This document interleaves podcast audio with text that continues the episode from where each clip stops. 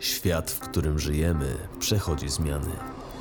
Człowiek odsunął się od natury, żyjąc w coraz większym pędzie, w pogoni za nieuchwytnym, zapominając o skupieniu na tym, co ważne, o zdrowiu, witalności, radości z życia.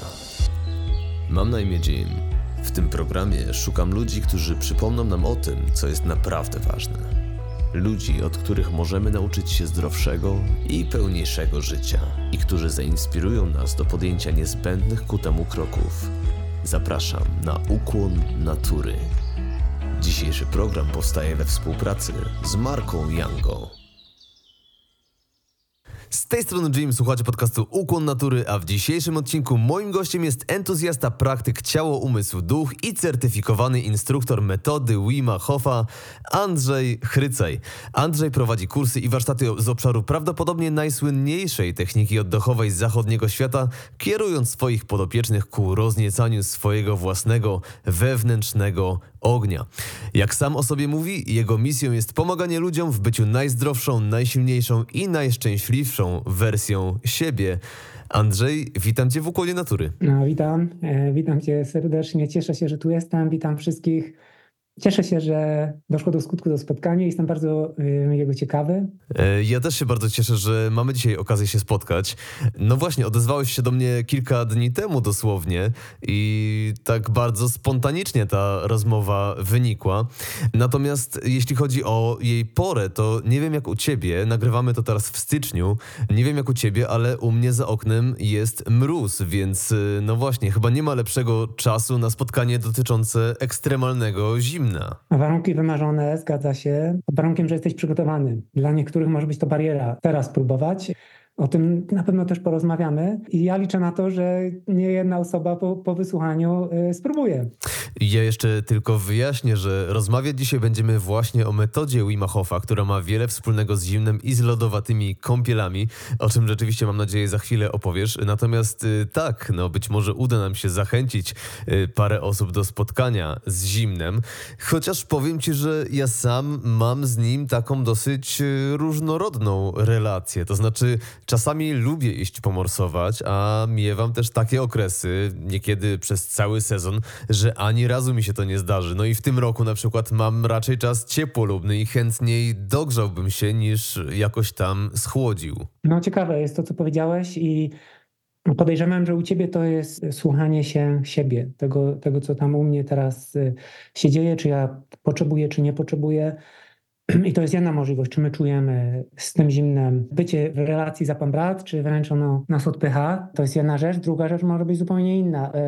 Po prostu jesteśmy przyzwyczajeni do tego, że po prostu musi być cieplutko i to jest cała ta druga strona, o której ja mówię przy praktykach z zimnem, od której wielu z nas zaczyna kontakt z zimnem, czyli nasza historia wychowania w grubych skafandrach, wychodzenia na zimowe spacery w 13 warstwach, ten obrazek małego dziecka, który jest po prostu już czerwone od potu, leje się z niego, a mama nie pozwala zdjąć tej warstwy, no i potem to ciało przyzwyczaja się.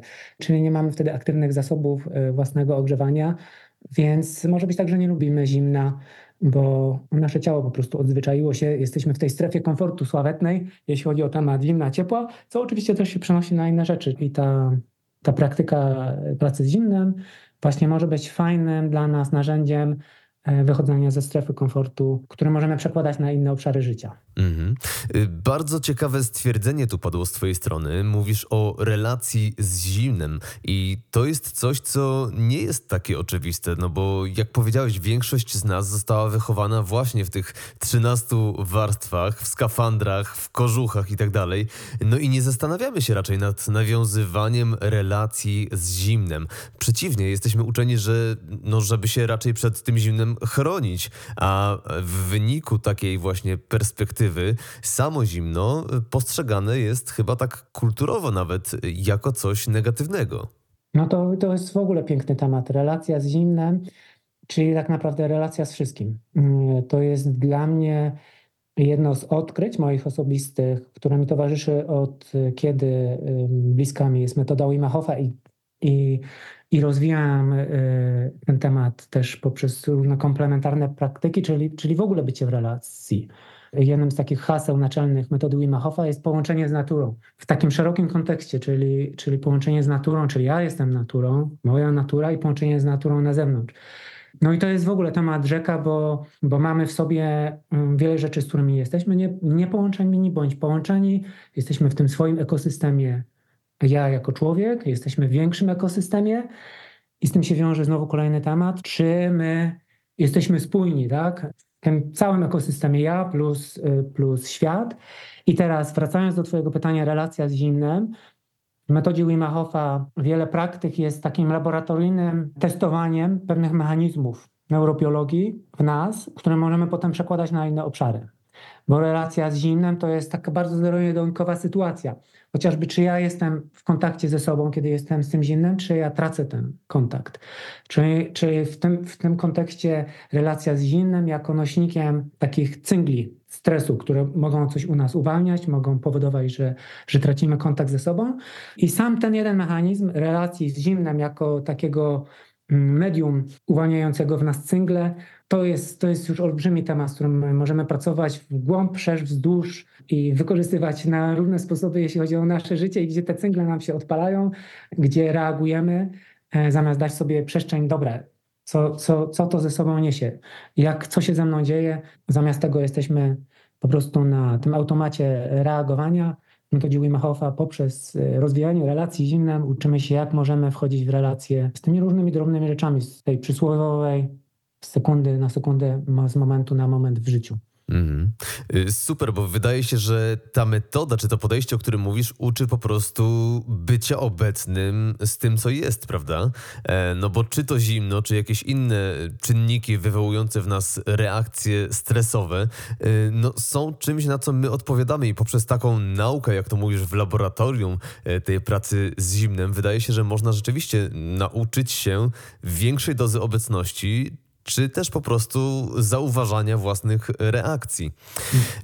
Wiesz co, Andrzej, myślę, że zanim wejdziemy w ten temat za głęboko, to bardzo by mi zależało, żeby zapoznać naszych słuchaczy z podstawami tego, o czym tu właściwie mówimy. Więc gdybyś mógł tak w prostych słowach wyjaśnić, czym jest metoda Wima Hofa i jak właściwie pojawiła się ona w twoim życiu. No bo jak już sobie powiedzieliśmy, na pewno nie jest to coś nam kulturowo bliskiego. No, jasne.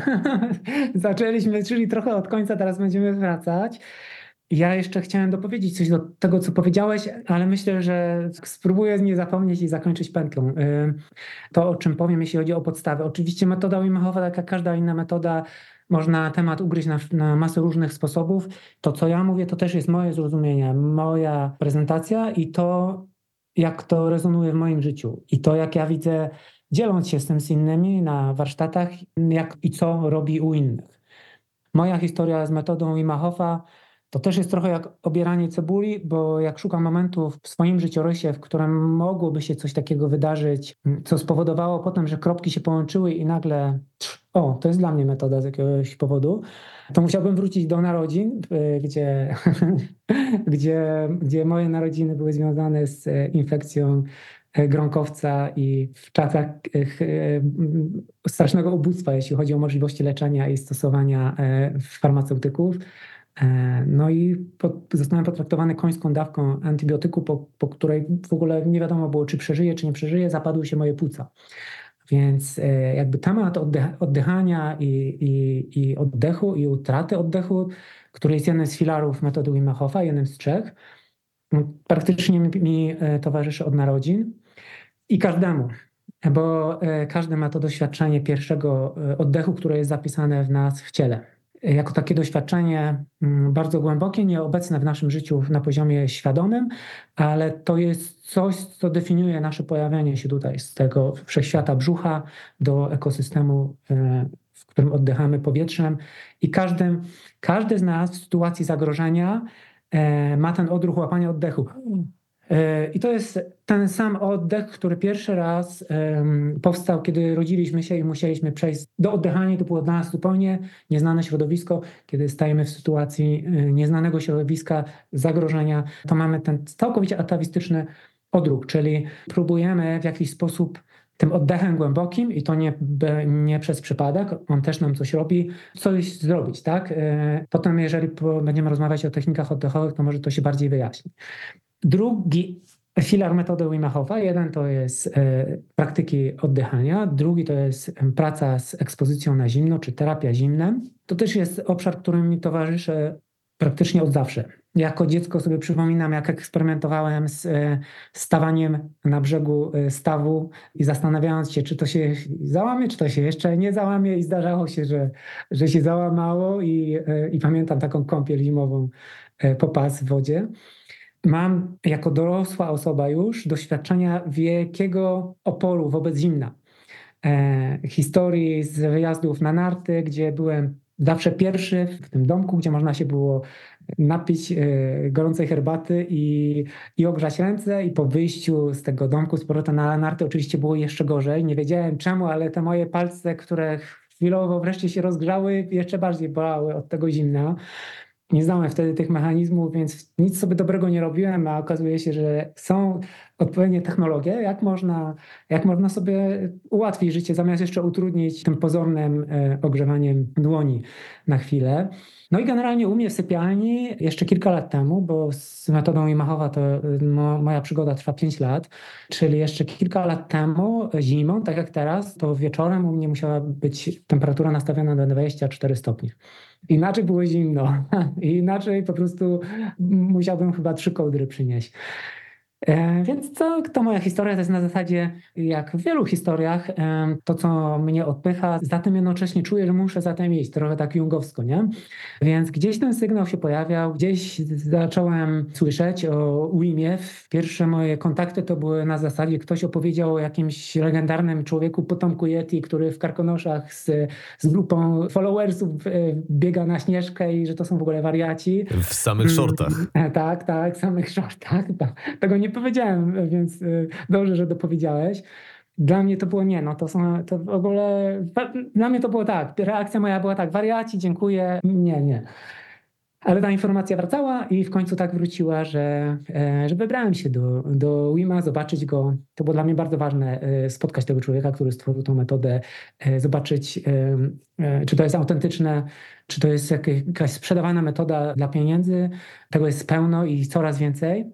To czekaj, wybrałeś się do niego, ale tuż wcześniej mówisz, że traktowałeś w ogóle cały ten ruch jako wariactwo, więc w jaki sposób, wiesz, to przeszło od tego postrzegania metody Wima Hofa i tego, co on robi jako wariactwo, do tej ciekawości, która jednak popchnęła cię do kursu u niego? Okej, no tak, był taki moment, gdzie po prostu działo się, informacja wracała, tu ktoś mi coś powiedział, tam się ktoś zdziwił, przyjechał do mnie znajomy z Holandii, bo Wim Hof jest Holendrem.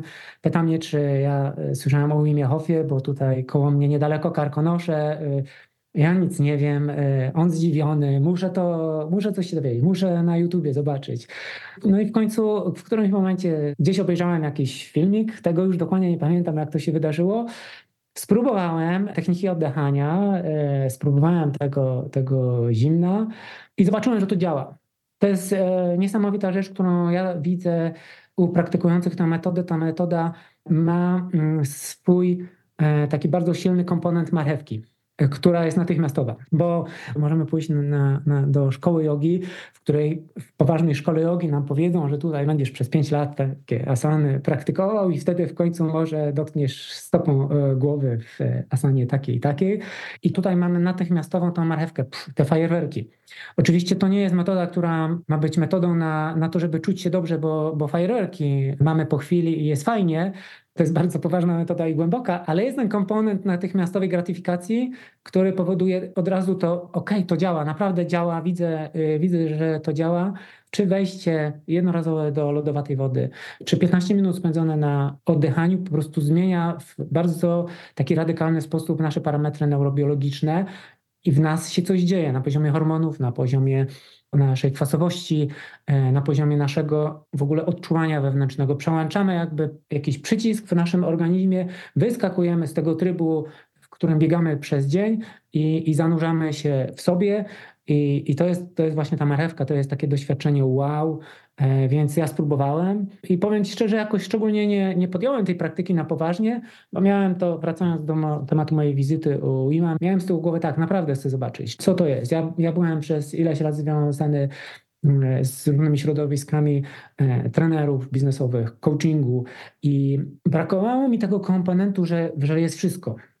Że ja w ciele, jako istota odczuwająca, jako osoba wchodząca w interakcję z innymi i ze światem, czuję się taki kompletny. Nie, że ja biorę jakiś kawałek, z kimś pogadam, ktoś zada mi odpowiednie pytanie i ja postanowię w swoim życiu coś tam wdrożyć. Moje poszukiwanie takiej kompletności, integralności zaprowadziło mnie w jakiś sposób do Wima. Chciałem sprawdzić, czy to jest taka osoba właśnie kongruentna, mówi to samo i tak samo się zachowuje i ma przerobione w swoim życiu to, o czym mówi. Dla mnie jest taką osobą i dlatego w sumie, gdyby to była inna metoda i inny Wim Hof, być może to było coś innego. Więcej Wima w mojej drodze niż samej technologii, bo technologii jest mnóstwo i ja nigdy nie mówię o metodzie Wima Hofa, że to jest jedyna, najlepsza i rozwiąże twoje problemy. Na pewno to jest metoda, która jeżeli spróbujesz w jakimś momencie swojego życia tej metody jako taki punkt uchwytu, tak jak w medycynie mamy jakieś leki i jeden ma punkt uchwytu taki, że zmniejsza nam ciśnienie krwi, a drugi lek ma inny aktywny składnik i on będzie obniżał nasze tętno, a trzeci ma dwa kombinacje. Ostatecznie one mają to samo dać, tylko od innego miejsca coś uruchamiają, uruchamiając efekt domina. Dla mnie metoda Wima Hofa to jest taka metoda, w której bardzo w czarno-biały sposób pokazuje się mi, jak w lustrze, że ja być może jeszcze muszę w swoim stylu życia wprowadzić prawdziwy ruch. Skoro ja mam być w ciele, może to dotyczy mojej diety, może to dotyczy moich relacji i wtedy też zabieram się za robotę na tych obszarach. Rozumiem, że jadąc do Wima Hofa, to już było szkolenie instruktorskie, tak? Czy może najpierw pojechałeś do Holandii po prostu nauczyć się metody jako uczestnik jego warsztatów? Pierwsze moje spotkanie w Holandii to był tak zwany weekend z Wimem. Jako uczestnik pojechałem tam i pamiętam taki moment szczególny, bo Wim Hof, kto zna ze słuchaczy i z filmików YouTube'a, chodzący, uosobienie żywiołu, entuzjazmu, pokrzykujący, świetnie operujący żartem sytuacyjnym, charyzmatyczny i do tego jeszcze taki grubo ciosany, w sensie autentyczny. Nie wydumany, nie przeintelektualizowany. To wszystko po prostu całym sobą reprezentuje. I to fajne, oczywiście, to się sprzedaje. On jest też aktorem z natury, lubi być na scenie. Ale pamiętam właśnie wieczór, kiedy siedliśmy w kręgu po tych wszystkich różnych zajęciach i siedliśmy razem i czułem wtedy, że siedzimy razem. Nie Wim na scenie, tylko siedzimy razem wspólnie i to był taki moment dla mnie też jakiś przełomowy, w którym ja postanowiłem zostać instruktorem i na warsztatach, które prowadzę, zawsze staram się, żeby była ta przestrzeń. To jest absolutnie dla mnie ważna rzecz, żeby tworzenie przestrzeni dla doświadczeń. Nie, że my coś tam robimy, ja coś mówię, tylko ja słucham, co u ciebie jest potrzebne, co ty mi może mówisz, nie mówiąc. I staram się właśnie, tego się nauczyłam od Wima, dawać jak najwięcej tej przestrzeni, jak najmniej siebie, jak najwięcej transparentności, bo każdy ma absolutnie swoje doświadczenie. Ja mogę myśleć o metodzie Wima Hofa w taki sposób, ale ktoś inny może myśleć w inny sposób. Ja może jestem tutaj w swoim życiu, ktoś inny może jest tutaj w swoim życiu, na tej przysłowiowej spirali. Dla kogoś może bardzo ważne jest, że zmaga się z depresją i po prostu chce spróbować tej metody, czy ona pomoże na to. Dla kogoś innego to jest po prostu element w jego praktyce, którą chce dołączyć do treningu crossfitowego, bo chce sprawdzić, czy to poprawi jego efekty. I to wszystko jest piękne, bo ta metoda właśnie z poziomu takiego nie narzucania, że to ma być tak, że to taki protokół i że to ma zrobić to, daje to, o czym wcześniej powiedziałem, takie otwieranie drzwi na dostrzeganie, co tam jeszcze się we mnie budzi, co bym chciał, o czym nie wiedziałem, bo nie widziałem u siebie zrobić. Mhm. Wiesz co, to mi brzmi jak takie spojrzenie nie tylko na fizyczność, ale też otwarcie pewnej przestrzeni na to, aby wydarzały się również inne procesy, już nie tylko natury biologicznej, ale może i właśnie procesy psychologiczne, jakieś duchowe, procesy może głębszego samopoznania. Powiedz mi, czy to jest coś, co naturalnie zachodzi podczas praktyki z metodą Wima Hofa? To super pytanie w odpowiednim miejscu, bo powiedziałem o dwóch filarach metody Wima Hofa, technikach oddechowych, praktyce pracy z zimnem i trzecim filarem jest mindset. Nie lubię wtrącać z języka angielskiego, ale nie znam po prostu słowa, które ładniej by ten komponent obejmowało w naszym języku. Może nastawienie? Tak, ale mindset to też jest w ogóle ta właśnie praca wewnętrzna, to jest też medytacja, to jest też uważność, to bycie w relacji, czyli cały konglomerat tego, co się wiąże z tym, co się dzieje wewnątrz. Czyli mindset jest tym trzecim filarem metody Wima Hofa? Tak. I też jest uczony na kursach? Mhm. I to nie tak, że tu robimy to i tego już, i teraz zimno, i to zimno, teraz oddychanie, to oddychanie. Te trzy filary są jak taki warkocz, które się przeplatają. Jeżeli ja jestem w zimnie, to też mój mindset uczestniczy. Jeżeli ja jestem w zimnie, to ja też oddycham. I to jest jakby takie tworzenie z trzech pasem, powstaje warkocz. I to już jest coś, w gestalt byśmy powiedzieli, że to jest ta rzecz, która się dodatkowa, której nie ma. Jeżeli położymy 3 pasma włosów osobno, to są 3 pasma włosów, a kiedy pracujemy z nimi razem, to pojawia się warkocz. Więc wracając do tego mindsetu i twojego pytania, zdecydowanie jest to praca wewnętrzna. Metoda Wima Hofa jest praktyką, która zalicza się do tej grupy praktyk ucieleśnienia, czyli praca z ciałem i z wnętrzem razem. I metoda Wima Hofa jest taką metodą, która pozwala na łączenie w ogóle się z tym, co jest w środku. W taki sposób, w którym ja staję się alchemikiem tego połączenia ze sobą. Bo możemy oczywiście łączyć się ze sobą na różne sposoby. Możemy to robić na terapii, możemy to robić przy pomocy substancji poszerzających świadomość, możemy to robić w tańcu, możemy to robić na masę różnych sposobów. I ja osobiście najbardziej cenię metody, w tym właśnie metodę Wima Hofa, w którym ja to robię. Nie mam dla mnie połączenia, którego ja sam nie wykonam dla siebie, bo to dla mnie musi się odbywać z tego miejsca, w którym ja jestem albo do którego docieram. Nikt za mnie tego nie wykona. Jeżeli ja praktykuję metodę Wima Hofa, to może być też na milion różnych sposobów dla mnie ta praca wewnętrzna. Oczywiście, jeżeli ja wykonuję ćwiczenie metody Wima Hofa oddechowe, to zwykle dzieją się rzeczy 1, 2, 3 potencjalnie, które mogą się wydarzyć. Mogą się uwalniać emocje, mogą pojawiać się rzeczy, które gdzieś tam zostały zakopane pod dywanem naszej przeszłości. Możemy czuć uwolnienie, możemy być wzruszeni, nie wiedząc w ogóle czemu. Możemy odbyć podróż oczywiście też gdzieś w krainę świetlnych wzorków i to się zdarza. Często pytanie pojawia się na warsztatach, a zrobisz tak, żeby to było? I to też ma wyjaśnienie neurobiologiczne. Ja tak trochę, może teraz trochę się rozjechały te tematy, ja je spróbuję w jeden wątek poskładać. Wszystkie rzeczy, które się nam dzieją w moim rozumieniu, też w jakiś sposób dzieją się neurobiologicznie. Dla mnie w metodzie Wima Hofa i to, co robi Wim, bardzo naciskając, żeby to była technika i metoda oparta na dowodach naukowych. I kilka badań nad metodą Wima Hofa zweryfikowało podejście naukowe do tego, czym jest organizm ludzki, co my możemy robić. Jednym z takich odkryć przełomowych dla naukowców było to, że my możemy na zawołanie wpływać na naszą neurobiologię na poziomie, która wcześniej według tychże naukowców była zarezerwowana dla reakcji autonomicznych, czyli takich niezależnych, które w naszym organizmie się odbywają. I teraz, jeżeli ja widzę te światełka podczas oddychania metody Wima Hofa, to nie jest tak, że ja widzę światełka, bo udałem się na jakieś inne systemy planetarne, tylko to też się dzieje w naszej neurobiologii, tylko my nie mamy z tym kontaktu.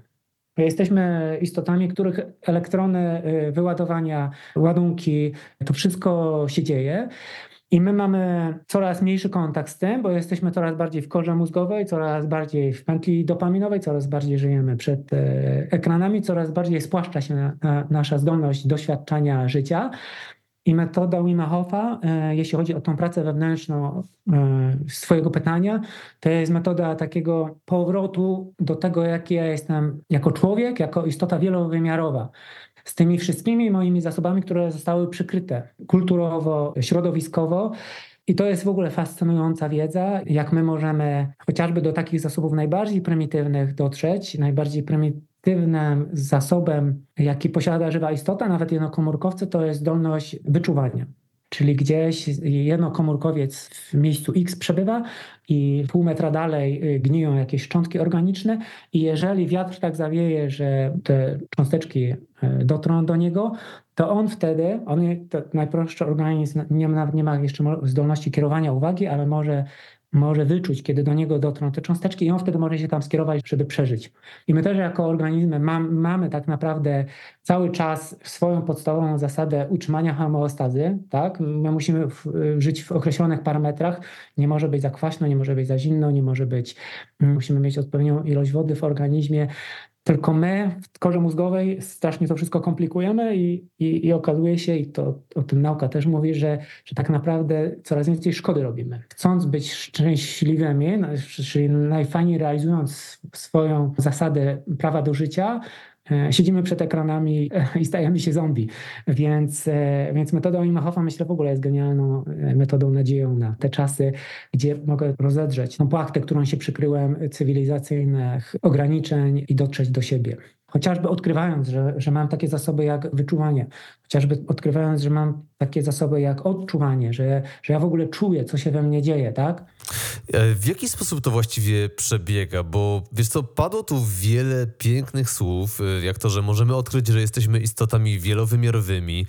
Mówisz o wyjściu też z pętli dopaminowej, z tego spłaszczonego odbioru rzeczywistości. I w jaki sposób to przebiega? No bo metoda Wima Hofa opiera się tak na tych trzech filarach. Jest to oddech, jest to kontakt z zimnem i jest to, jak to nazwałeś, mindset.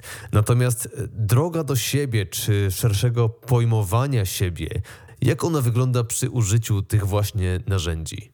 No to już nie jest temat rzeka, tylko temat ocean. Oczywiście mogę powiedzieć tak, że są w podstawowych tych praktykach metody Wima Hofa są podstawowe mechanizmy, które w określony sposób działają. Czyli jeżeli dokonamy ćwiczenia metody Wima Hofa, w którym nabieramy, ja powiem w takim największym skrócie, nabieramy 30-40 pełnych oddechów, za każdym razem wypuszczając powietrze, czyli wydech w taki naturalny sposób i potem po tych pełnych, intensywnych oddechach nabierzemy powietrze ostatni raz, wypuścimy ostatni raz i zatrzymamy i będziemy trzymać ile się da, to określone rzeczy się dzieją. I postaram się w jakimś skrócie, żeby cokolwiek przekazać, bo też pół godziny by zeszło, żeby to wytłumaczyć tak naprawdę, co się dzieje naukowo. Kiedy zatrzymujemy oddech, pierwsza rzecz, o której już wspomniałem, to wchodzimy w stan zatrzymania oddechu, który jest dla nas bardzo pierwotną sytuacją. Stan zatrzymania oddechu jest po pierwsze sytuacją zagrożenia i organizm nie rozumie, czy to się dzieje na planie realnym, czyli płynęliśmy rejsem na statku, statek zaczął tonąć, jesteśmy uwięzieni jak w Titanicu pod pokładem, zalewa nas woda i musimy zanurkować z nadzieją, że po 3 minutach płynięcia gdzieś przez jakiś wąski korytarz wypłyniemy na zewnątrz. To jest dla organizmu właśnie taka sytuacja. Organizm nie wie, że ty się położyłeś na podłodze i zatrzymałeś ten oddech. Organizm z perspektywy neurobiologicznych wrażeń, on po prostu wie, że zaczyna ubywać tlenu i że zatrzymany został oddech. To jest dokładnie dla niego ta sama sytuacja jak w tonącym statku. Wtedy bardzo intensywnie podnosi się poziom hormonów stresu, w tym adrenaliny, która powoduje, że zasoby naszego organizmu są aktywowane, te rezerwy, czerwone krwinki są pobudzane, bo im mniej jest tlenu, tym trzeba zwiększyć w naszym organizmie zdolność do wyłapywania tych, które pozostają. Czyli żołnierze, którzy szukają tych cząsteczek tlenu, musi ich być więcej. Organizm widzi, co się dzieje, w cudzysłowie, że to jest za mało, zaczyna uwalniać, nadnercza zaczynają uwalniać EPO. EPO? Czyli? EPO to jest właściwa nazwa tej cząsteczki w skrócie. Właśnie zgooglowałem. Erytropoetyna. Erytropoetyna. A widzisz. I w tym samym czasie dzieją się jeszcze inne rzeczy. Nasz organizm, który wziął te 30 głębokich wdechów i wydechów, przy każdym z tych intensywnych wydechów wyrzucił więcej niż zwykle dwutlenku węgla. To się nazywa kontrolowana hiperwentylacja. Kiedy mamy mniej tego dwutlenku węgla, kaskadowo w naszym organizmie dzieją się takie rzeczy jak obniżenie poziomu określonych jonów, które znowu wpływa na poziom przeciwstawnych im jonów. Summa summarum powoduje to, że nasza zasadowość organizmu wzrasta. Zasadowość organizmu większa to jest poczucie, że jestem wypoczęty, rześki. Kwasowość to jest jak po ciężkim treningu jestem zmęczony. Mnóstwo różnych czynników się dzieje. Poza tym z punktu widzenia bardzo głębokiej neurobiologii dzieje się coś, co zwiększa naszą zdolność do odczuwania wrażeń na poziomie propriocepcji, czyli wewnętrznych wrażeń. Każda nasza część ciała wewnętrzna, może nie każda, ale te części czerwne, płuca, one mają komórki neuronowe, które przekazują informacje o tym, co się tam dzieje, tak? I to są tak zwane wrażenia wewnętrzne. I my w czasie oddychania, kiedy zmanipulujemy poprzez te 30 oddechów, potem wstrzymany oddech, zwiększamy na poziomie neurobiologicznym naszą zdolność do zbierania tych wrażeń od środka. Potem dochodzi do tego, że w końcu jak już nie możemy już trzymać tego powietrza, to nabieramy oddech i zatrzymujemy go na 15 sekund, żeby zresetować ustawienia i takie 3-4 rundy wykonujemy jako cała praktyka metody Wima Hofa. To, co ja powiedziałem teraz, to brzmi bardzo zagmatwanie, do tego jeszcze by trzeba było dodać kilka następnych rzeczy, ale mówię to tylko o tym, jeżeli ktoś nie siedzi w tym temacie, to do końca tego pewnie nie zrozumie. Mówię o tym, jak fascynujący jest nasz organizm i jak wiedza o tym, co możemy robić. Żyjemy też w czasach, w których temat biohackingu jest bardzo popularny. My naprawdę możemy wiele rzeczy zrobić sami, jeżeli mamy odpowiednich narzędzi i mamy te zasoby w sobie. Nie musimy się podłączać pod kroplówkę, żeby spowodować to, że w naszym organizmie pojawiają się te dobre hormony, które odpowiadają za to, że nasze samopoczucie jest sprzyjające szczęściu i dobrostanowi. I teraz w temacie hormonów ciekawe jest to, bo to jest jedno z clue tego, co się dzieje w trakcie tej praktyki oddychania. W trakcie praktyki oddychania metodą Wima Hofa wydziela się tyle adrenaliny, co podczas pierwszego w życiu skoku z liny bungee. Potężna dawka adrenaliny.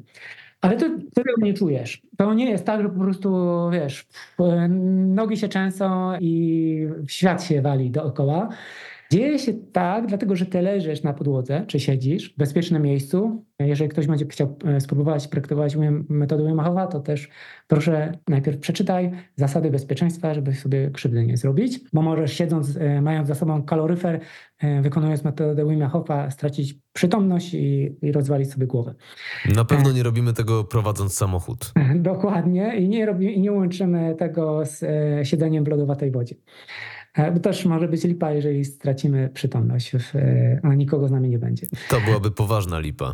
No, ale to nie są żarty, bo dostaję takie pytania. Czy mogę i co wtedy i tak dalej.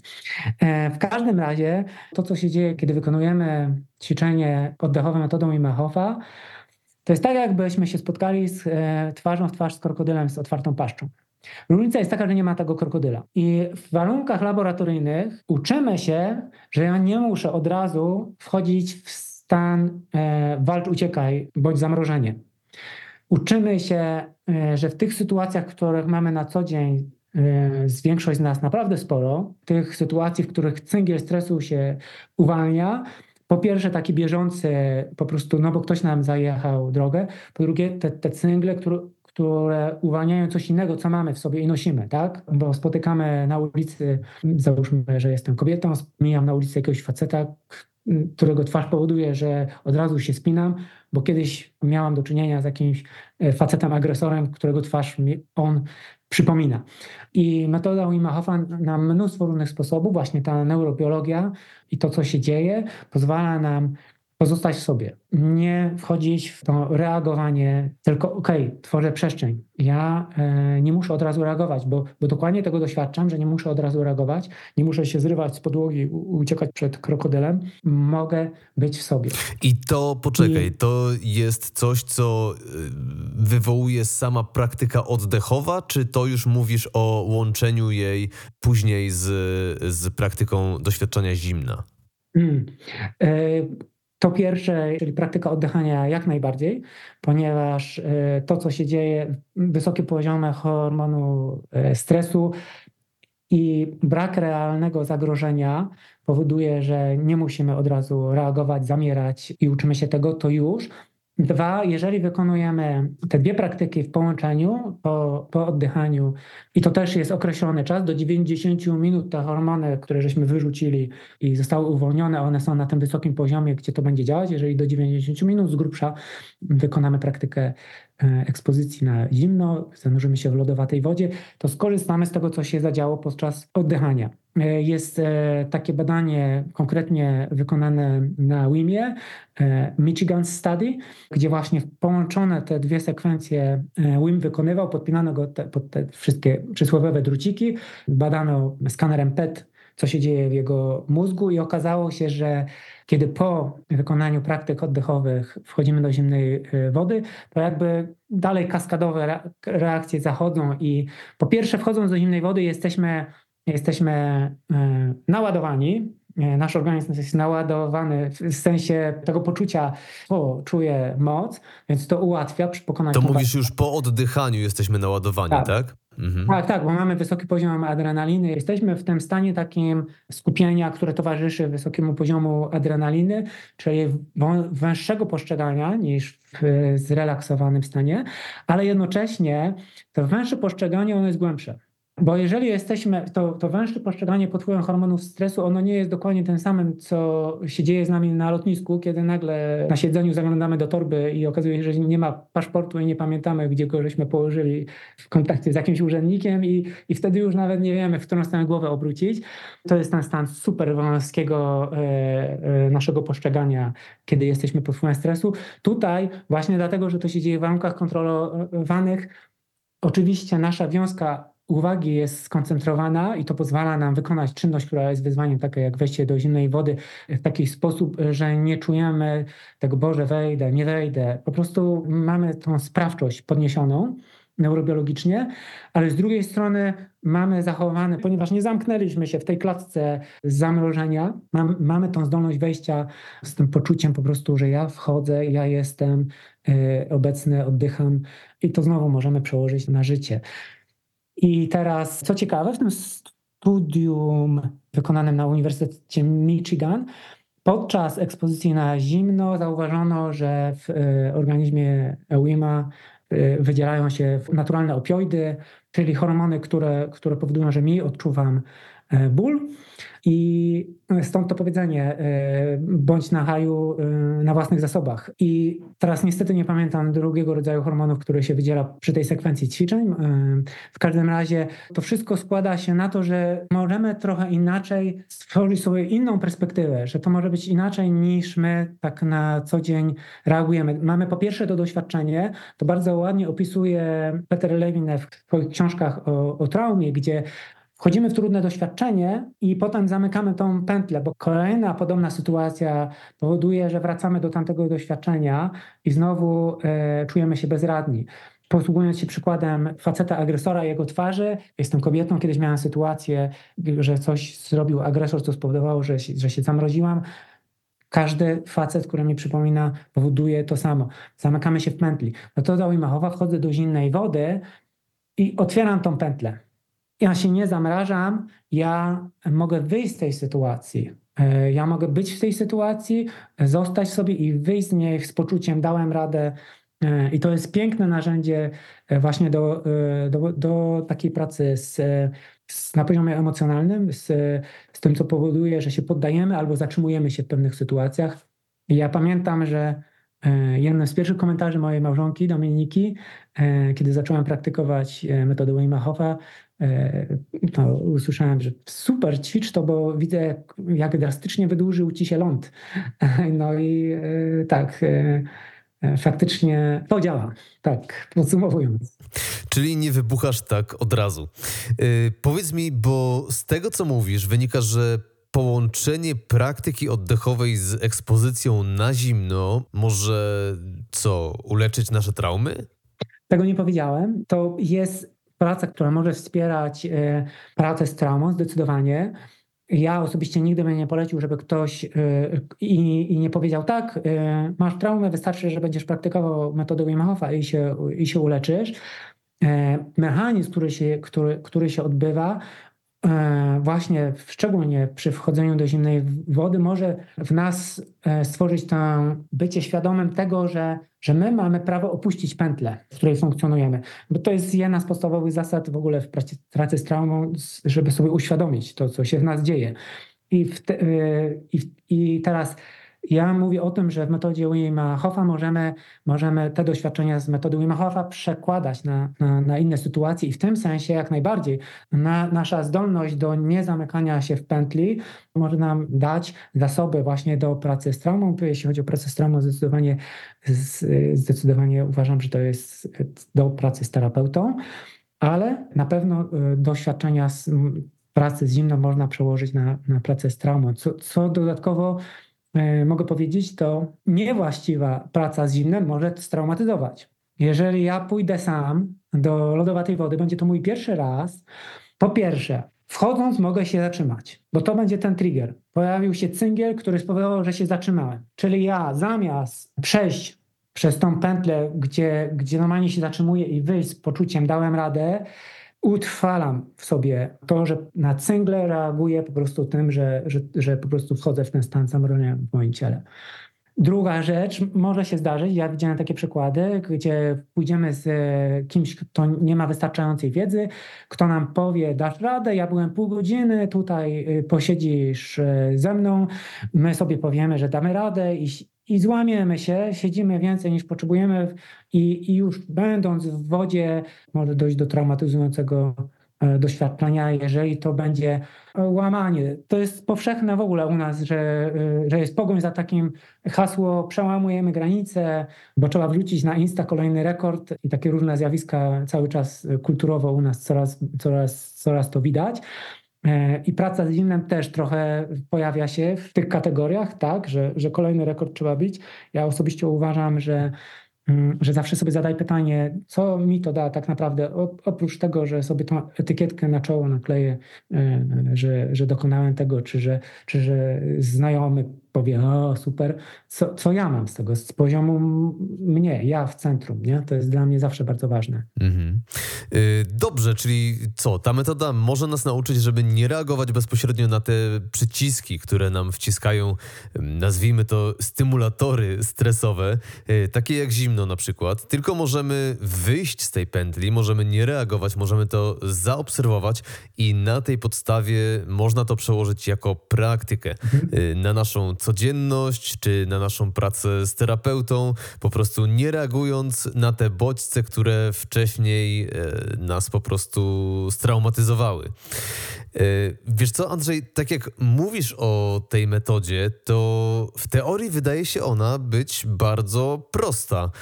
Przedstawiłeś cały ten cykl oddechowy, mówisz o tym, że wchodzi się do wody, tak? Mówisz o pracy z zimnem, mówisz o mindsetie i tak jak poszukiwałem wcześniej informacji na temat metody Wima Hofa, to te wszystkie aspekty są właściwie dostępne za darmo w internecie. Zastanawiam się, do czego tutaj potrzebni są instruktorzy? Pytanie, do czego potrzebni są instruktorzy? Ja oczywiście mogę odpowiedzieć na to pytanie w taki bardzo oczywisty sposób, że to wszystko jest w internecie. I jest duża szansa, że nie będziesz prawidłowo tego robił. Jest duża szansa, że ćwicząc jogę tylko przez internet, nie mając tej informacji zwrotnej, niekoniecznie będziesz robił to tak, jak należy. To, co przychodzi mi do głowy też bardzo, to jest właśnie kwestia granic, bo w metodzie Wima Hofa pojawia się to hasło, o którym przed chwilą powiedziałem, przekraczania granic. I ona często pojawia się w złym rozumieniu. Przekraczanie niekoniecznie musi oznaczać łamanie.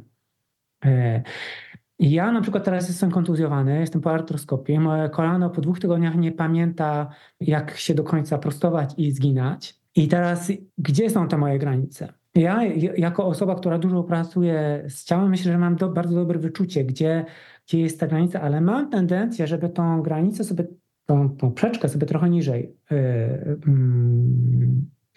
układać. Czyli ja mam zalecenie, żeby kolejne ćwiczenia wykonywać do granicy bólu. I teraz gdzie jest ta granica bólu? Czy ona jest już tam, gdzie mi się pierwszy ból pojawia, czy to jest to, gdzie mój umysł mówi, że to już po prostu wystarczy? W praktyce kontaktu z zimnem, jeżeli nie praktykujemy tego wcześniej, to mamy tendencję do niedoszacowania swoich zdolności. Jeżeli spotykamy się na warsztatach, po pierwsze w przestrzeni, która sprzyja sama z siebie, bo tak jest stworzona, żebyśmy czuli, że jesteśmy w bezpiecznej przestrzeni, żebyśmy czuli, że jesteśmy w społeczności, która po to przyjechała i nie jesteśmy sami z tym, to już tworzy dodatkowe zasoby, gdzie możemy po pierwsze dostawać informacje zwrotne, po drugie wiele takich niuansów, kiedy jesteśmy w wodzie. Ja często robię różne opcje praktyk, na przykład w parze, tak? Jesteśmy twarzą w twarz. Ja mam kontakt, naprawdę taki kontakt oczy w oczy z drugą osobą, ja widzę, co ona przeżywa. I to też jest zwierciadło, co we mnie się dzieje. No i wtedy często dzieje się magia, bo dwie osoby, które osobno doświadczalnie byś dał, być może po 30 sekundach by dały nogę, kiedy ja jestem z kimś, to już się zmienia. I to ja nawet jako instruktor nie uczestniczę w taki aktywny sposób, tylko właśnie tworzę tą przestrzeń, która zmienia zasady gry. To jest taki jeden przykład. Samo ćwiczenie na podstawie materiałów z internetu.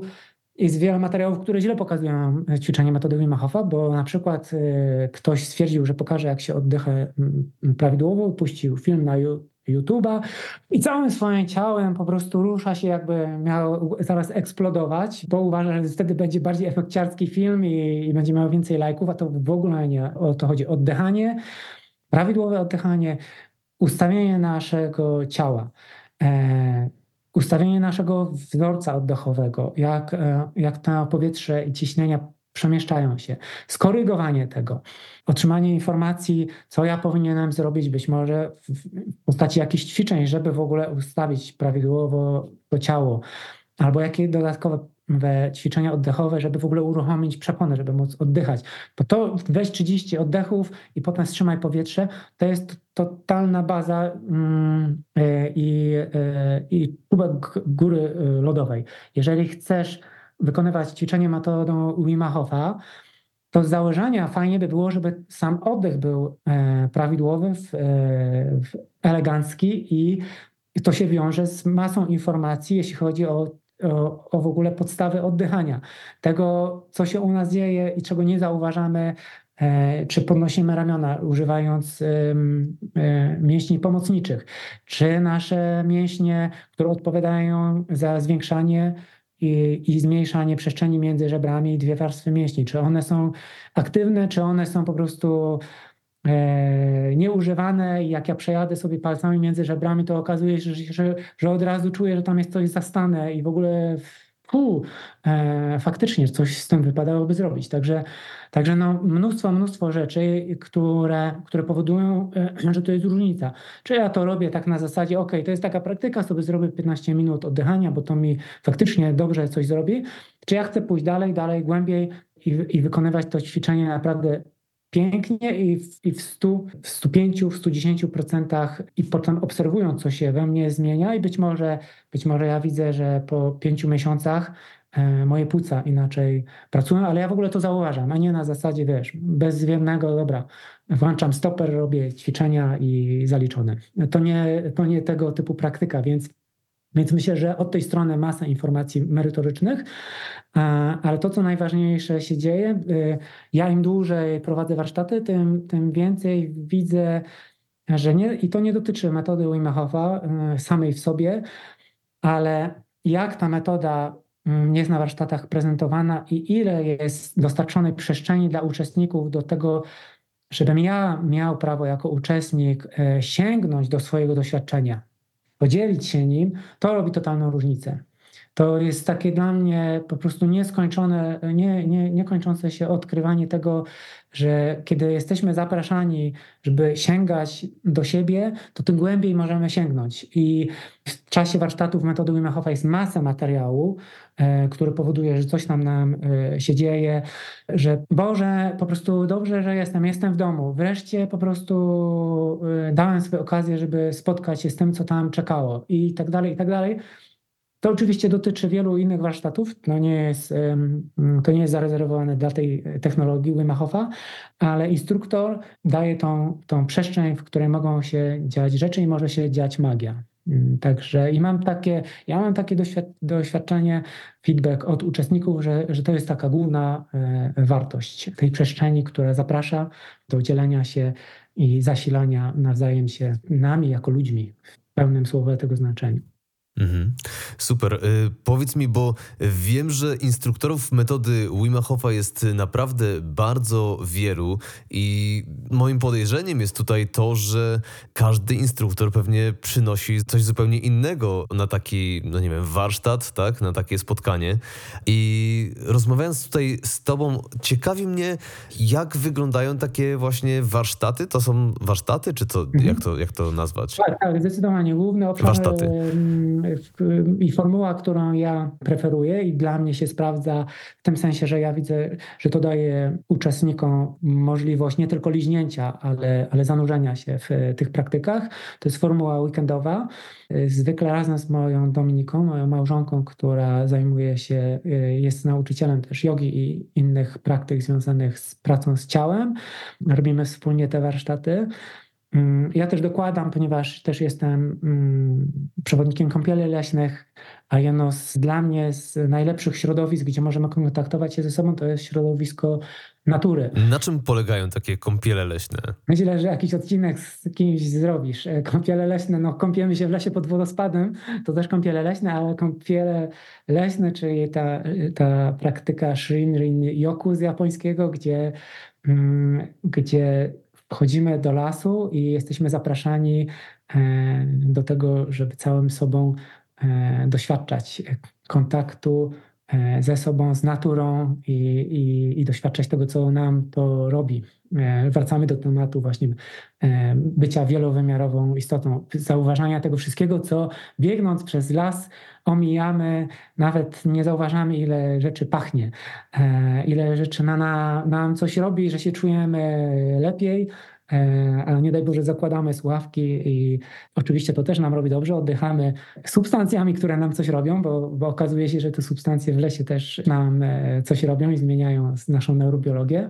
Ja osobiście to jest kolejna rzecz w metodzie Wima Hofa. Im głębiej w nią wchodzę, tym więcej odnajduję komplementarnych obszarów i narzędzi, które tworzą spójną całość tych wszystkich praktyk kontaktu ze sobą, bycia sobą w ciele, bo tylko tak jesteśmy w stanie tutaj doświadczać siebie w pełni. To w tym ciele jesteśmy, może z małymi wyjątkami Buddy i Eckharta Tolle, może tam się odbywa głównie wszystko w obszarze świadomości, ale dla większości z nas stanie się taką ludzką istotą w pełni. Ja mam absolutne do tego przekonanie. To jest bycie w ciele, w kontakcie z ciałem. To ciało jest wszystkim, co mamy, to ciało jest wszystkim, przez co kontaktujemy ze światem i doświadczamy świat i w którym jest zapisana cała nasza historia.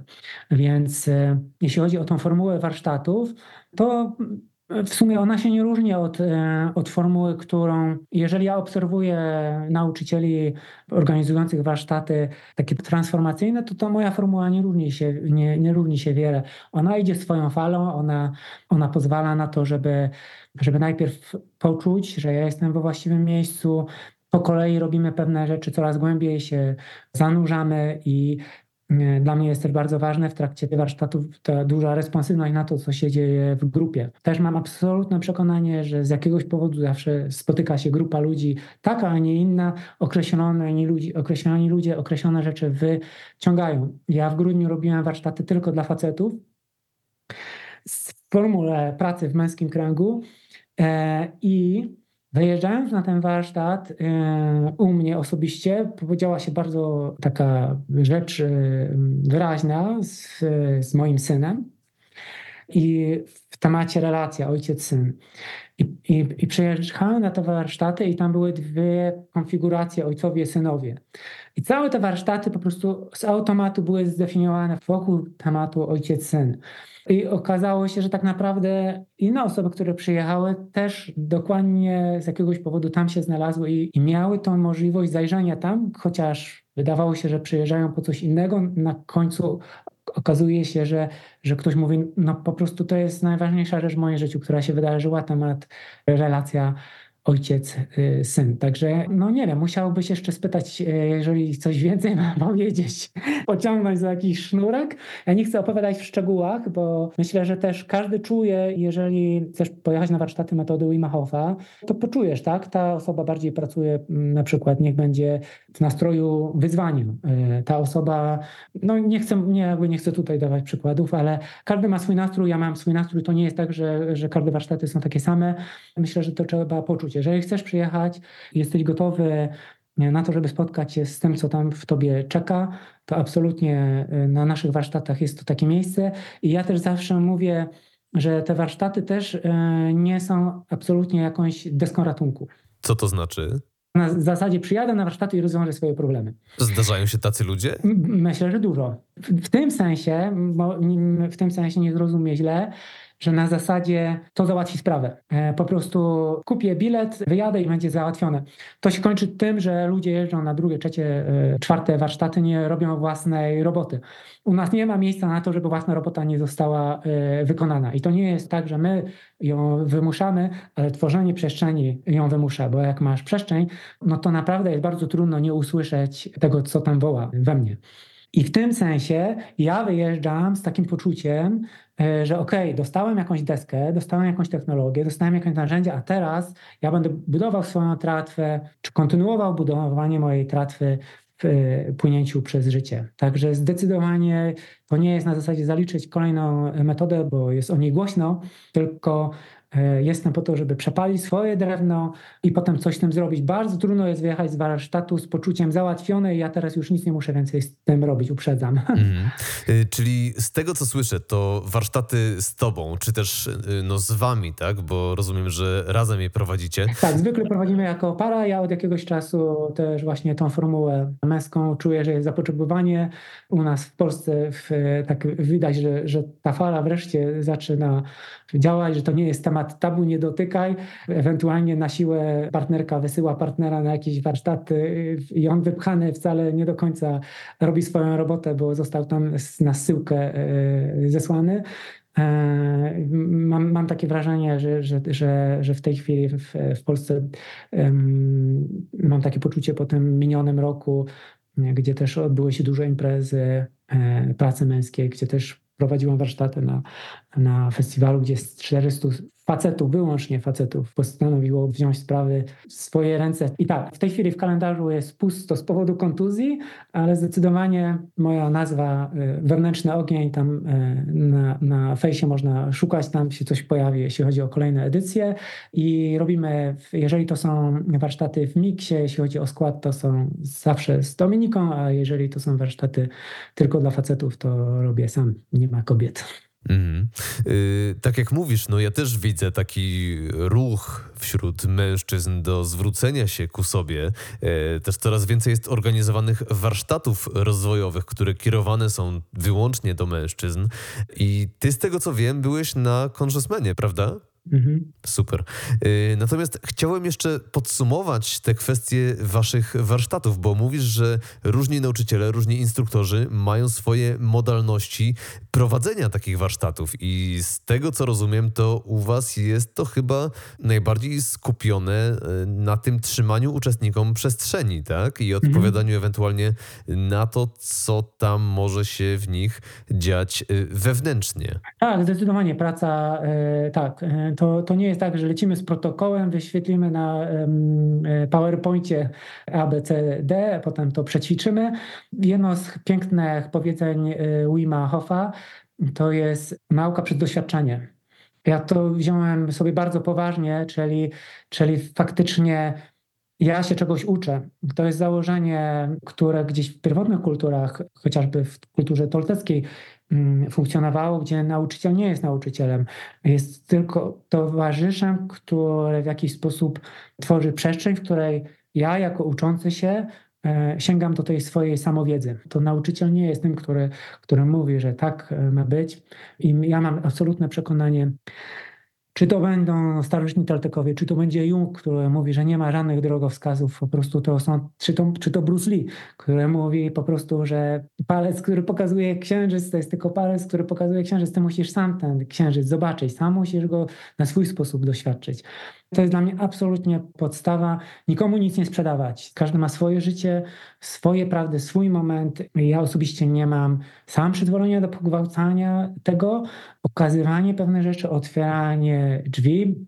Może tam chcesz zajrzeć, to jest piękne i to działa o wiele więcej niż prowadzenie kogoś za sznurek do wodopoju. Także zdecydowanie praca własna, praca wewnętrzna i tak, wiem z opinii, że tego u nas jest dużo, że bardzo mocno te nasze warsztaty są wokół tej nici budowane prawdziwej pracy, po którą ja sam osobiście sięgam.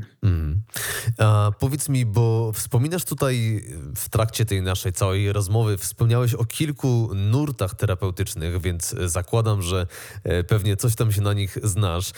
Czy wspomniałeś też o kąpielach leśnych i wiesz co, ciekawi mnie, co jeszcze dokomponowujesz od siebie do takich warsztatów? Czy to jest tylko metoda Wima Hofa i trzymanie przestrzeni dla tego, co tam się wydarza, czy może jeszcze coś tam jest takiego bardzo twojego?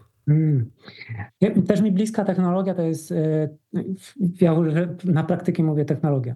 Bliską mi technologią jest technologia play fight, czyli połączenia zabawy z walką, gdzie to jest w ogóle obszar często tabu wielkiego, nasza cielesność, kontakt cielesny, który albo facet z facetem, come on, po prostu co my tu jakieś misie mamy być, albo kobieta z facetem, to już od razu seksualność gdzieś wchodzi, a my jesteśmy też istotami po prostu radosnymi. W piaskownicy bawiliśmy się, w piaskownicy nabywaliśmy masę kompetencji poprzez zabawę, która też miała elementy siłowania się, elementy walki. Tak zwierzęta uczą się życia.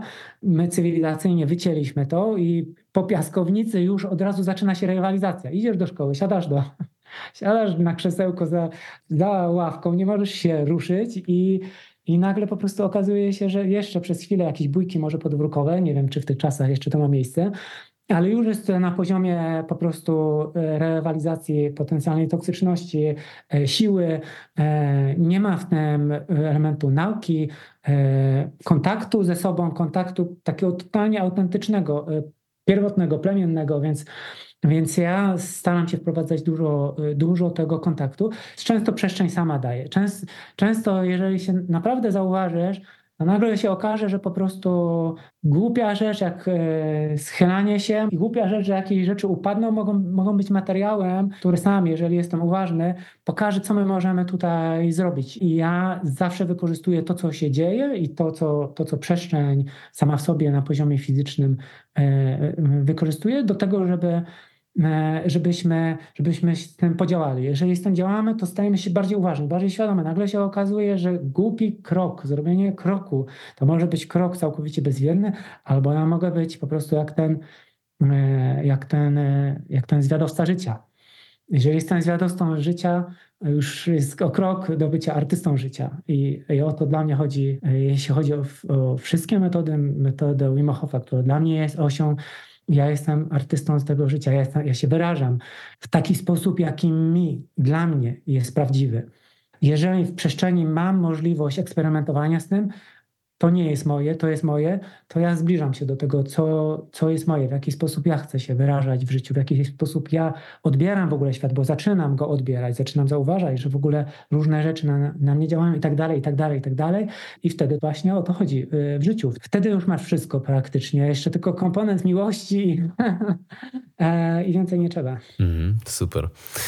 Andrzej... A jeszcze przepraszam, wejdę ci słowo, a moja Dominika też dokłada rzeczy, czy związane z jej narzędzi pracy w ruchu, takim terapeutycznym, w sensie tak jak jest terapia ruchem i tańcem, czy też jest facylitatorem metody bardzo mało znanej u nas, metody minakoseki. To jest metoda Japonki, która się tak nazywa, wywodzącej się z sztuki butu. I Japończycy, oni mają bardzo dużo tych praktyk właśnie związanych z tym, o czym teraz powiedziałem, że możesz skorzystać z patyka na ziemi, żeby wejść z nim w relację i zobaczyć, co on ci mówi, żeby kiedy jesteś przy strumieniu z lodowatą wodą, to odwrócić może paradygmat, być może to nie ja słucham, co ta woda szumi, chociaż to już jest dużo, ale być może mogę w ogóle na odwrót, mogę zauważyć, jak ta woda mnie słucha. I takie rzeczy właśnie robimy. Ciekawa perspektywa. I tutaj znowu pojawiło się to słowo relacja, prawda? Tutaj w kontekście relacji ze wszystkim wokół. Pamiętam, że na początku tej rozmowy też słowo relacja pojawiło się, tylko że w kontekście mindsetu. No właśnie, i skoro przy tym jesteśmy, to pozwól, że zapytam cię jeszcze o tę kwestię, bo ten wątek jakoś tak nam przemknął bez należytego jego zgłębienia. Kiedy robiłeś kurs instruktorski metody Wima Hofa, czy teraz, kiedy sam jesteś instruktorem, to jak właściwie wygląda ta część mindsetowa? Bo mówiąc o metodzie Wima Hofa, raczej skupiamy się na oddechu, na kontakcie z zimnem, a mindset jest czymś często pomijanym, przynajmniej w tych przestrzeniach internetowych. Co właściwie jest na jego temat przekazywane podczas takich kursów czy warsztatów? To jest mięcho w ogóle. Przypomniałeś mi sytuację, która miała miejsce na ostatnich warsztatach. Nie wchodząc w szczegóły, w ćwiczenie, które wykonywaliśmy, chodziło w nim całkowicie z grubsza o to, że chodzisz, generalnie idziesz, ale kiedy zauważasz, że pojawia się myśl w twojej głowie, to się zatrzymujesz. To jest bardzo, nie wchodzę w szczegóły, to jakby nie zdradzam, ani nie będę teraz opisywał dokładnie, o co chodzi. No i tam chodziliśmy sobie, ale jeden chłopak cały czas stał i ja w końcu nie wytrzymałem i do niego podszedłem, bo myślałem, że nie zrozumiał ćwiczenia. A on mi powiedział, że on nie może się ruszyć, bo cały czas myślał. Z myślami, tak. Więc bardzo dużo jest tej pracy. Praca w ogóle w dzieleniu się doświadczeniami to jest niezwykła praca, bo w dzieleniu się wspólnie w przysłowiowym kręgu doświadczeniami zawsze mamy okazję zobaczyć w doświadczeniu innej osoby siebie. I tego, co być może nie zauważaliśmy, a być może to, co w nas to uruchomiło. I jeśli chodzi o ten mindset, to ten komponent, biorąc pod uwagę też, od czego zacząłeś pytanie o moim tym kursie instruktorskim, który ja zrobiłem, ja wyjechałem, mam to gdzieś w swoich notatkach. Każdy musiał na końcu tego kursu zrobić sobie notatkę właśnie, co na wynos zabiera ze sobą. I ja zabrałem, pamiętam, to teraz mi przypomniałeś, to pamiętam, że sobie zapisałem, że zabieram ze sobą to, że w obszarach trudnych to jest ta najbardziej żyzna gleba i to miejsce do kopania, gdzie ja mogę najwięcej tego złota wykopać. I o tym też jest mindset. Czyli to, co omijam, to, gdzie naprawdę muszę wykonać pracę, bo sprawia mi trudność, bo jest to moim cieniem. Tam są te obszary, w których po prostu brać za szpadę i działać, tak? I to jest praca właśnie z mindset. To nie jest samo dla siebie, żeby być, wiesz, mistrzem sztuki uważności i się wyciszać i tyle. Bo z różnymi praktykami jest tak, że możemy popaść w jakąś tam skrajność, tak? I tak często przykładamy taką kalkę medytacji i sztuce mindfulness, że to ja się wyciszę, będę spokojny i będzie fajnie, a to nie do końca o to chodzi, tak? Żadnej technologii, która służy samorozwojowi, nie powinniśmy traktować jako anestetyka problemów, tylko wręcz przeciwnie, jako tego narzędzia otwierającego przestrzeń, po raz 50 słowo przestrzeń, do naszej pracy. I teraz niezależnie jaka to będzie praktyka w obszarze tego mindset, bo też mindset to będzie to, o czym wcześniej mówiłem w wodzie, że ja obserwuję, co się ze mną dzieje. To może być to, że ja też patrzę, czy ja sobie dałem prawo do postawienia granic. Być może ja nie wejdę do wody, pomimo tego, że wszyscy wejdą i być może zobaczę, że w mojej głowie i w moich emocjach dzieją się różne rzeczy i się kłóci wiele rzeczy, bo przecież jak to ja nie wejdę? Na kogo ja teraz wyjdę? I być może w obszarze mindset najważniejszą pracą, jaką wykonam na warsztatach, że za którymś razem nie wejdę do lodowatej wody, bo zobaczę, że nie, to co ty powiedziałeś, teraz ci nie towarzyszy zimno w tym sezonie. Być może ja sobie zobaczę, że ja z poziomu swojego centrum, pełnego kontaktu ze sobą decyduję nie w oparciu o to, co myślą inni, co ja projektuję na swój temat, jak ja zostanę odebrany, tylko z poziomu swojego centrum. To jest dla mnie nieodzownie połączone. Mindset to powoduje to, że ja zaczynam zbliżać się do bycia ze swoim centrum. To jest dla mnie absolutnie kluczowe hasło mojej pracy, bo tylko wtedy to się mogą dziać rzeczy, nie? Inaczej co się dzieje, jeżeli ja nie jestem ze sobą? Mhm. Czyli chodzi głównie o zbliżenie się do siebie, tak? Zdecydowanie. Jest takie powiedzenie japońskie o hara, w japońskim to jest centrum, jest takie powiedzenie, jeśli potrzebujesz uzdrowienia, to nie szukaj lekarstwa, pomóż się ze swoim centrum. To mi się bardzo łączy z takim zagadnieniem, które często przewija się właściwie tutaj w podcaście Ukłon Natury, że uzdrowienie następuje tam, gdzie jesteśmy sami w swojej naturze. Kiedy, wiesz, wychodzimy do świata, no to ten świat często nas w jakiś sposób modeluje, przez co odchodzimy od naszej natury, od stanu naturalnego naszego systemu, ciała i umysłu. Blokujemy, można powiedzieć, pewien przepływ, a właśnie podczas może jakiejś praktyki czy jakiegoś rodzaju terapii, powracając w każdym razie do naszej natury, czy to fizycznie, czy psychoduchowo, następuje ten moment zbliżenia się do siebie, w którym może zajść rzeczywiste uzdrowienie. I to może być, wiesz, uzdrowienie traum, to może być uzdrowienie chorób i z tym właśnie kojarzy mi się to, co przed chwilą powiedziałeś w kontekście mindsetu, czy tego japońskiego, tak, powiedzenia. Absolutnie. Wszystko jest połączone, to banalne i wyświechtane hasło tutaj ma zastosowanie, tak? Ja widzę u siebie, jak moje relacje z moimi rodzicami się zmieniają. Ja widzę, jak ile lat mi zajęła praca i w końcu gdzieś się połączyły kropki teraz, gdzie ja z poziomu swojego centrum, być może wcześniej z moim ojcem, nie byłbym w stanie albo bym próbował coś wymuszać, żeby coś uzdrowić. Mamy intensywną historię relacji za sobą, ale dopóki ja nie jestem w tej pozycji, ja wiem, że ja to zrobię, ja czuję, że to powiem, to ja mogę tylko próbować się wznieść na swoje wyżyny i spróbować coś zrobić, co w ogóle nie będzie moje. Także zdecydowanie widzę to u siebie, gdzie początkiem takiej dla mnie wielkiej transformacji właśnie było rozpoczęcie tej kariery związanej z metodą Wima Hofa, gdzie masa innych tematów związanych chociażby z historią rodową, z tematem rytuału, kiedy ja jestem w przyrodzie, kiedy ja prowadzę warsztaty, wprowadzamy też element rytuału, czegoś, co powoduje... Element rytuału, jak? Po co to robimy? Ale ja wiem, że to robi coś, że nagle jako grupa zjeżdżamy we wszechświat naszych po prostu dalekich przodków, którzy to robili, którzy byli razem, wrzucali coś tam do ognia i coś nam to robiło. Ja mam absolutne przekonanie, że mamy za sobą tysiące lat zapisów genetycznych naszych przodków. Ta ostatnia historia industrialnej i technologicznej rewolucji to jest zliźnięcie pilnikiem po paznokciu, jeśli chodzi o to, kim my jesteśmy jako ludzie. I mam absolutne przekonanie, że właśnie tego typu praktyki powodują, że my możemy to, co ty powiedziałeś, łączyć się ze sobą i to znowu daje tą zdolność łączenia się, doświadczania, że też to wszystko we mnie to jest pełne informacji, wszystko na zewnątrz jest niepełne informacji, to wszystko ze sobą jakoś działa i teraz albo ja jestem tym listkiem targanym przez zapisy kolektywnych, rodowych, wojennych, plus tej rwącej rzeki świata dzisiejszego, która coraz bardziej przyspiesza, albo zaczynam tą podróż poniżej tej powierzchni bulgoczącej i porywistej. Super.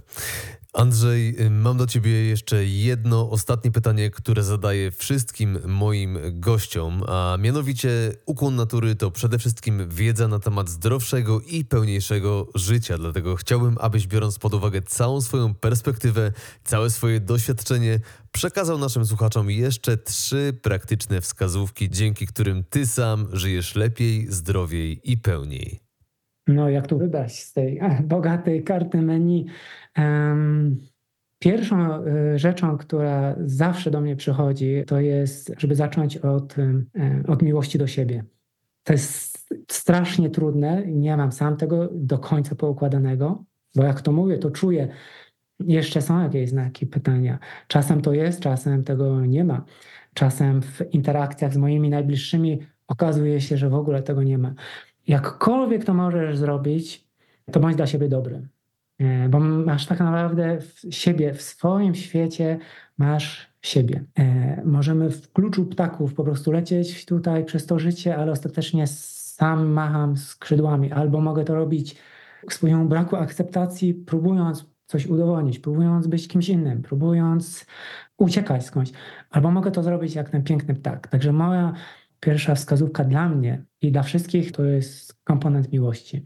Jakkolwiek go mogę włożyć w najdrobniejsze rzeczy, poczynając od siebie, bo nie da się dla mnie kochać gdzieś poza sobą, jeżeli nie mamy tego w środku, to próbuj to robić. Cokolwiek cię woła, jakakolwiek praktyka, to rób to. Jeżeli tutaj jeszcze nie czas, to dla mnie wskazówką, kluczem jest właśnie ta przestrzeń, która się cały czas pojawiała w naszej rozmowie.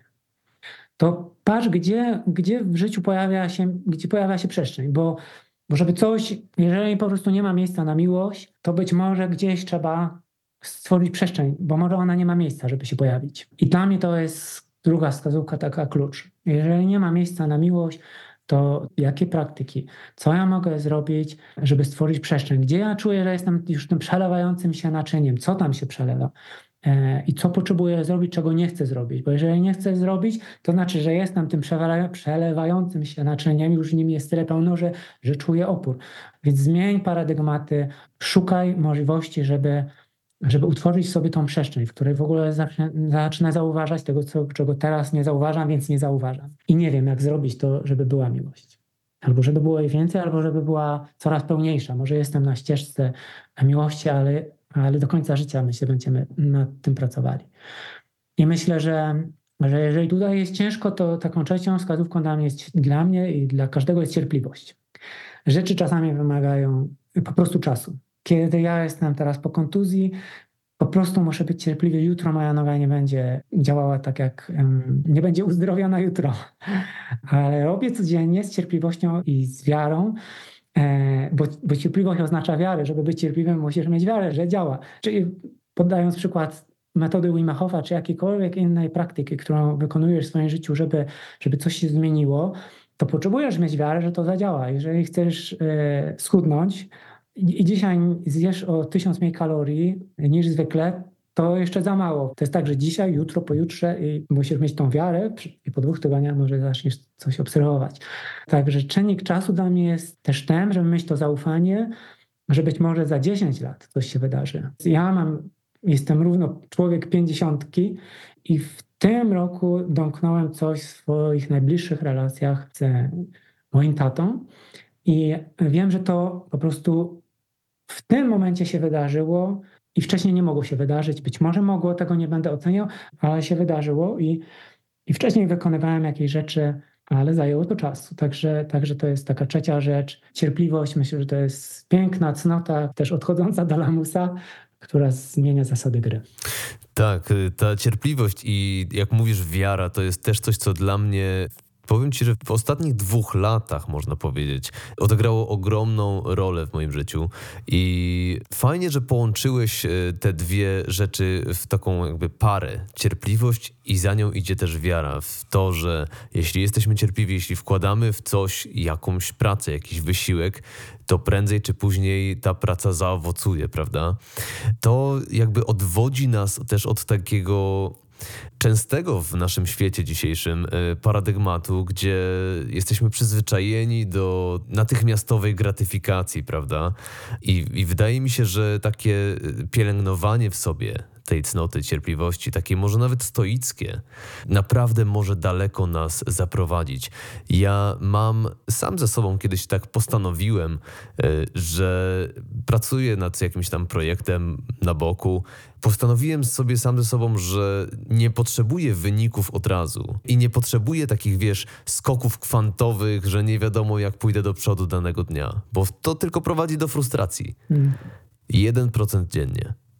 1% dziennie i cierpliwość, i wytrwałość, i wiara. I jestem blisko finalizacji tego projektu. Piękne. Pięknie. Także dziękuję Ci za te wskazówki. Dziękuję Ci też za te rozmowy, bo rzuciłeś tutaj sporo światła na metodę Wima Hofa i na to, jak w ogóle podchodzić do tej metody. No bo większość z tego, co ja do tej pory na ten temat słyszałem, to jest oddech, to jest to spotkanie z zimnem, czy z ekstremalnym zimnem, no ale to są też pewne ogólniki, a dzięki temu spotkaniu z Tobą miałem rzeczywiście okazję przyjrzeć się trochę bliżej, jak to wcześniej powiedziałeś, może w takim wąskim patrzeniu, tak? Ale za to głębiej i za to naprawdę bardzo Ci dziękuję. No, nic dodać niż ująć. Piękne to, co powiedziałeś. Dzięki. Gdybyś mógł tak jeszcze na sam koniec przekazać naszym słuchaczom, w jaki sposób mogą oni znaleźć Cię w internecie i no właśnie, jak szukać też informacji na temat Twoich warsztatów. Więc w sumie jedyne medium, gdzie jestem obecny, to jest Facebook, tam profil Wewnętrzny Ogień, tam też sporo treści w wpisach, jeśli chodzi o merytoryczne kwestie, jeżeli ktoś chce poczytać i właśnie zagłębić się w takie naukowe tematy, ale też jeśli chodzi o zanurzenie się w obszar mindset i tam puszczamy informacje na temat warsztatów, w najbliższym czasie pojawią się edycje już w tym sezonie cieplejszym, bo w tym zimowym konkretnie właśnie ja dostaję swoje lekcje i jestem wyłączony z powodu kontuzji. Tak, na Wewnętrznym Ogniu na Facebooku można też zobaczyć i posłuchać, jak Andrzej gra na hangdramie, więc to też wszystkim serdecznie polecam.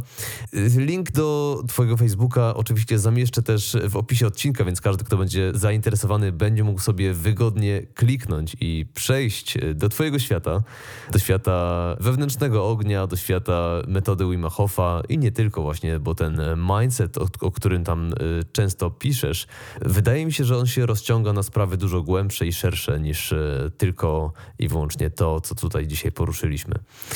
Ja czekam na kolejne odcinki Ukłonu Natury, bo fantastyczny podcast.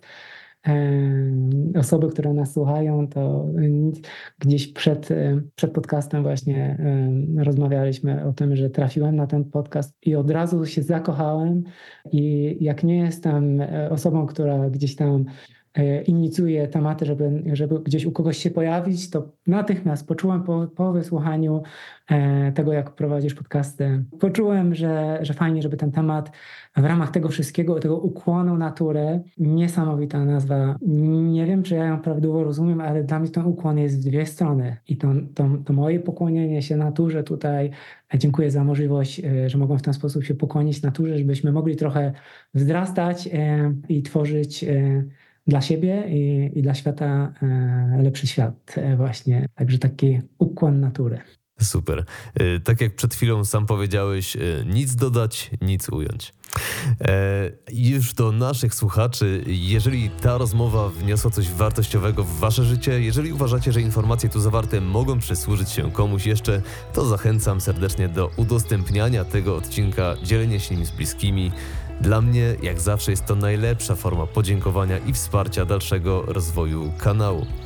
A tymczasem ode mnie to już wszystko. Ja mam na imię Jim, moim gościem był dziś Andrzej Hrycaj. Słuchaliście programu Ukłon Natury, a po więcej informacji zapraszam na stronę internetową www.yango.pl. Dzięki, Andrzej.